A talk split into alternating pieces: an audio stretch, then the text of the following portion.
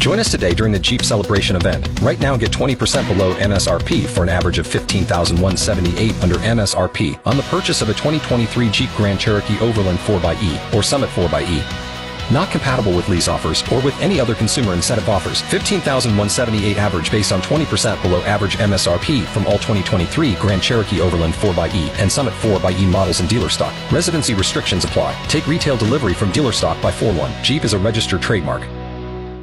Relief. I'm Jeff Motz, KFOR News. Good afternoon. 52 degrees in Lincoln. By next Thursday, the final payment will be made by Lancaster County to the Lincoln Airport Authority based on the agreement between both entities and the city of Lincoln. It stems from final payments to the now defunct Redway Airlines, which abruptly closed down in late August. A news release to KFOR from county officials indicates that Lancaster County officials determined that payment will be issued to the airport authority to satisfy the county's obligation of funding Redway under the agreement. Now that the final payment is being issued to the airport authority, the county encourages those that had airline tickets through Redway to get the next steps necessary taken care of to get refunds. If you're still waiting for a refund, go to KFORnow.com for details.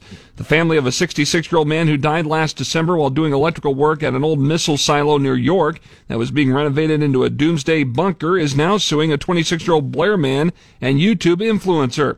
According to KFOR's media partner 1011 News, the lawsuit against Andrew Flair and three of his Omaha companies is about issues with a steel door that crushed and later killed Joe Arkfeld last December.